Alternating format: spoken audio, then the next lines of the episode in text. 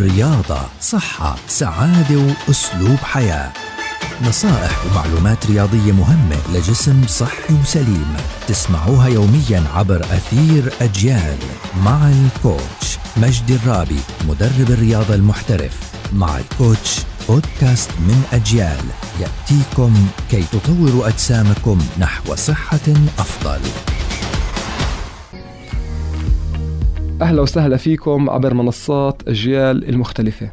اليوم بدنا نحكي على الفيتامينات وأهميتها للجسم. الفيتامينات جدا مهمة وخاصة للناس الرياضيين.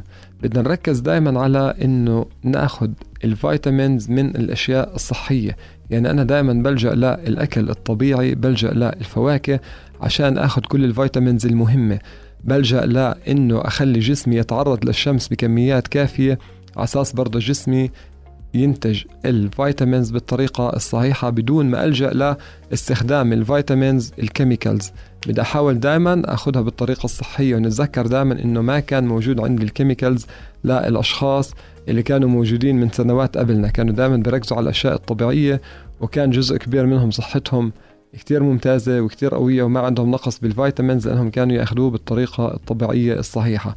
بدنا نحاول دائما نركز عليهم، وخاصة فيتامين سي وفيتامين دي يكونوا موجودين عندي. مش غلط انه انا كل فترة افحص اشوف جسمي ايش الفيتامينز اللي ناقصة فيه، اركز على الاكل انه انا اخد الفيتامينز من المأكولات اللي انا عم باكلها، المأكولات الصحية.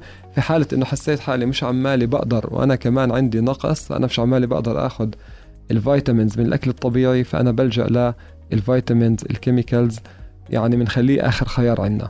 وطبعا مش غلط دائما نستشير الطبيب المختص أساس يعطينا إيش الفيتامينز المهمة اللي أخذها لجسمي. نتمنى الصحة والسلامة للجميع. إنسبورت وي شير لاف.